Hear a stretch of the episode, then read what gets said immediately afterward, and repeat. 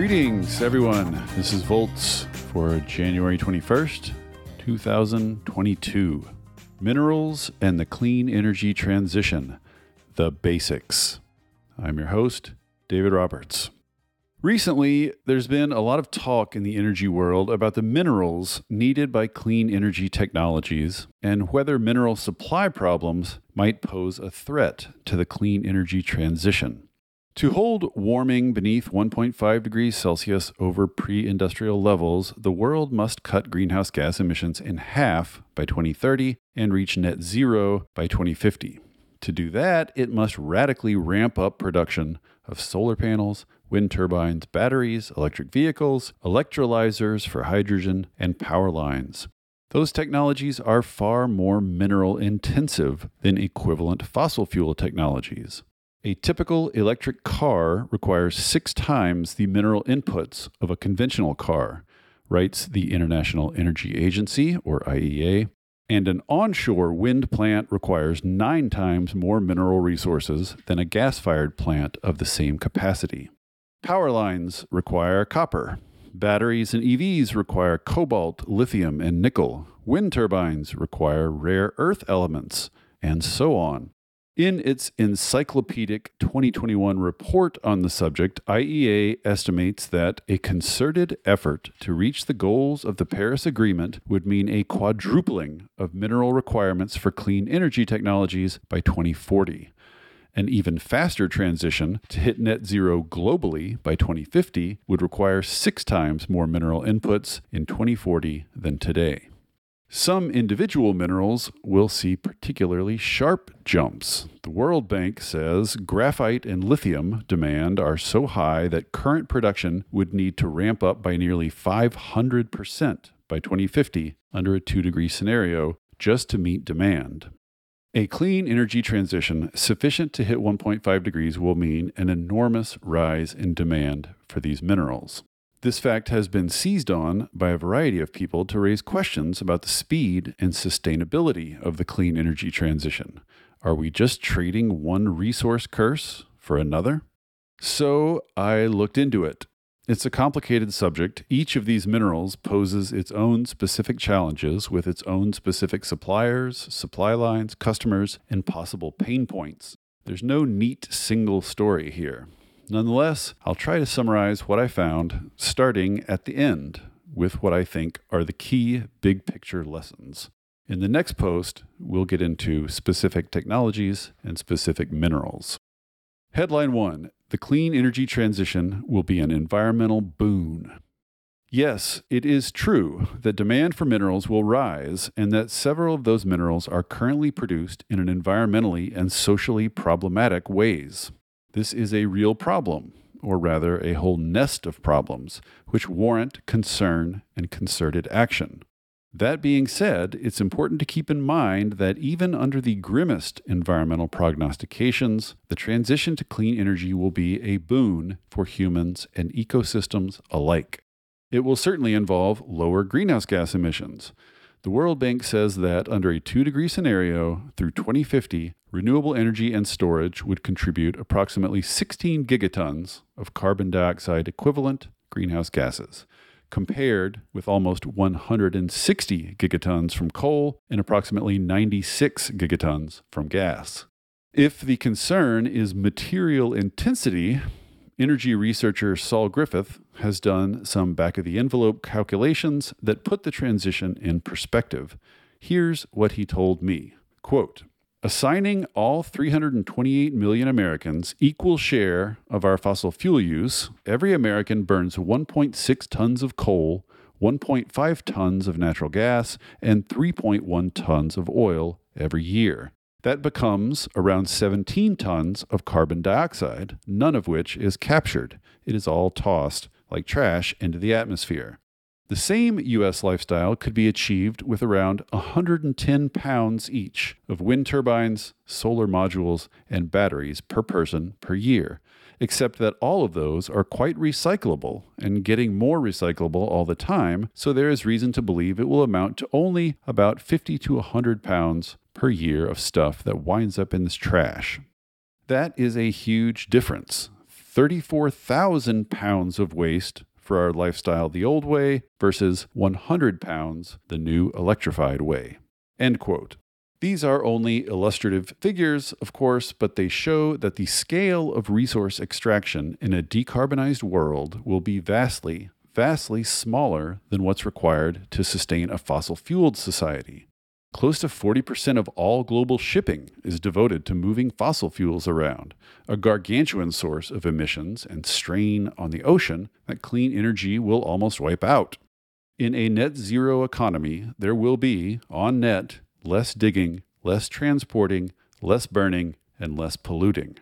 The fact is, fossil fuels are a wildly destructive and inefficient way to power a society, two thirds of the energy embedded in them ends up wasted.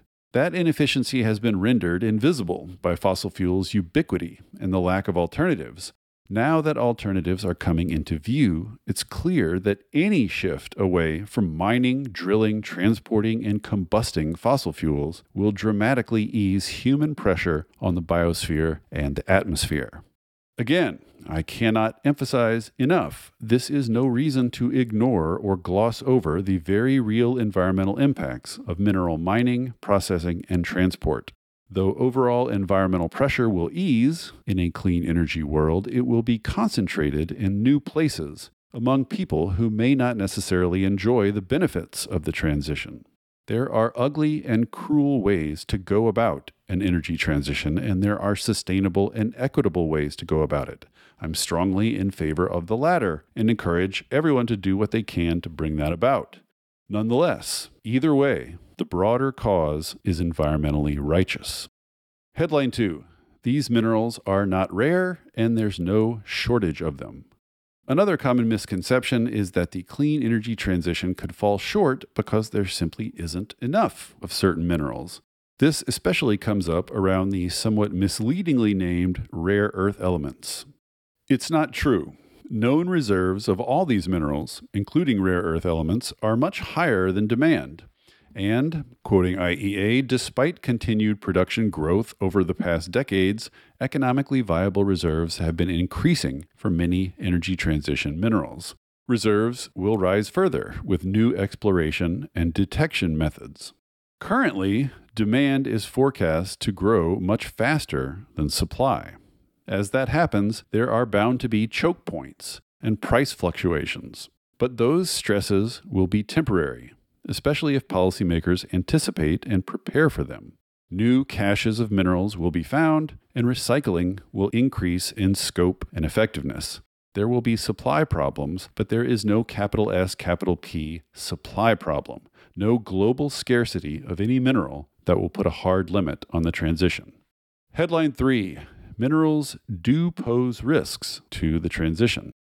Temporary minerals shortages or disruptions could result in more expensive, delayed, or less efficient energy transitions, IEA says. Here's how it summarizes the risks to the transition posed by minerals supply. Long quote 1. Higher geographical concentration of production. 2. A mismatch between the pace of change in demand and the typical project development timeline. Three, the effects of declining resource quality. Four, growing scrutiny of environmental and social performance of production. And five, higher exposure to climate risk, such as water stress, among others. End quote.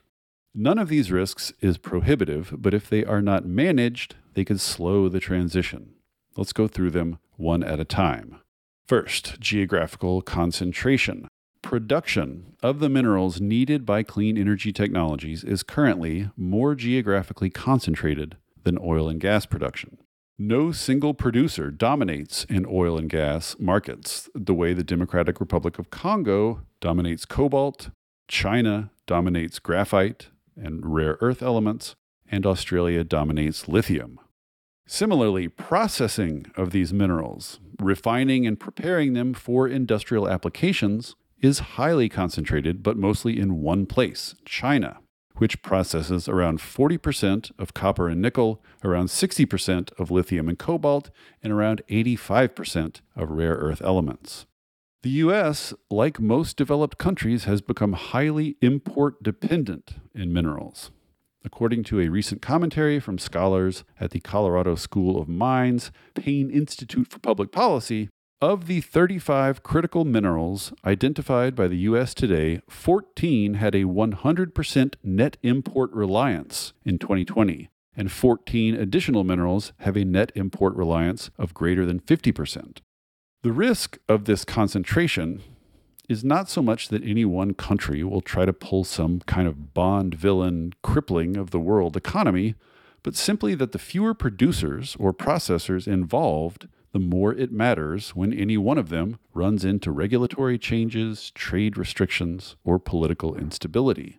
When there's a robust ecosystem of producers, one country's bumps can be absorbed, but when there's only a handful, any bump ripples out as rapid fluctuations in price.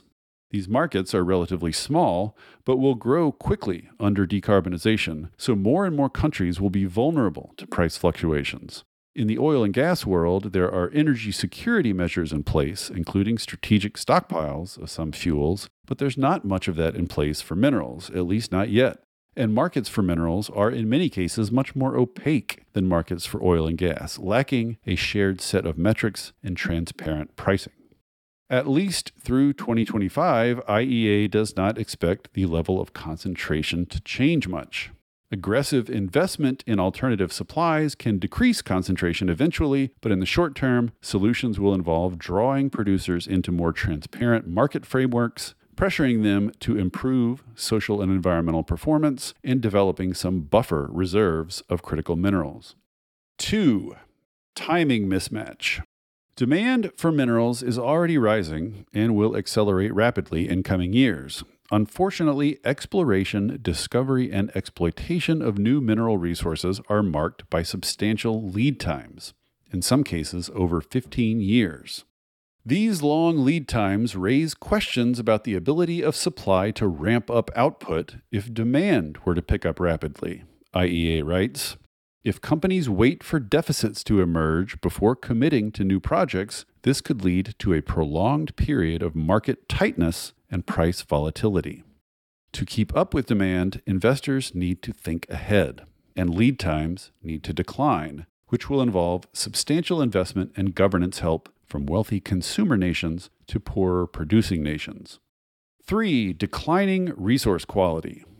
In recent years, two trends have driven down the average resource quality of many minerals. First, the known high quality deposits have been mined, and two, technological advances have allowed the mining of ever lower quality resources. For example, IEA writes the average copper ore grade in Chile has decreased by 30% over the last 15 years. As resource quality declines, the emissions intensity of mining rises, as does the amount of waste. Concerted action and investment will be needed to counteract this trend. Four, environmental, social, and governance scrutiny. A growing chorus of consumers and investors is calling on the mining sector to take action on its labor and environmental standards and rising carbon intensity. They want companies to disclose concrete plans on environmental, social, and governance issues. This is a big deal in the sector as the majority of production of many key minerals now takes place in countries with low governance scores or high emissions intensity. This is something clean energy advocates have been loath to talk about, but given the coming boom in minerals, silence is no longer an option. The Payne commentary says Reports have found as many as 255,000 artisanal cobalt miners in the DRC, 35,000 of whom are children working in exceedingly harsh and hazardous conditions to produce the materials many people use in their $100,000 electric vehicles and other clean technologies. Lithium, cadmium, and rare earth elements are all produced in ways that damage soil and water and release hazardous chemicals that threaten miners and surrounding communities. ESG pressure from governments and the private sector could have a salutary effect on social and environmental performance. But it could also place upward pressure on prices and additional burdens on small scale artisanal miners, which could pose political problems in some countries. 5. Exposure to climate extremes. Production of clean energy minerals is increasingly exposed to climate extremes. Lithium and copper are perhaps the two most important minerals in an electrified world. Over half the world's lithium production takes place in areas under high water stress. In Chile, 80% of copper output comes from arid or water stressed regions. Other producing regions like Africa, Australia, and China have seen increased extreme heat and flooding. Expanding demand could push production into even more vulnerable areas. Anyway, those are the risks that mineral supply pose to the energy transition. In a later post, I'll get into strategies and policies that can help address those risks. Headline 4 Minerals are the new geopolitics, like oil and gas, but not. Right now, clean energy is a fairly small source of demand for the minerals discussed above, but its share is projected to grow rapidly under a Paris compliant scenario to well over half of global demand for lithium, cobalt, and nickel by 2040. Just as clean energy will be more important to mineral markets in coming years, so too will minerals be more important to clean energy.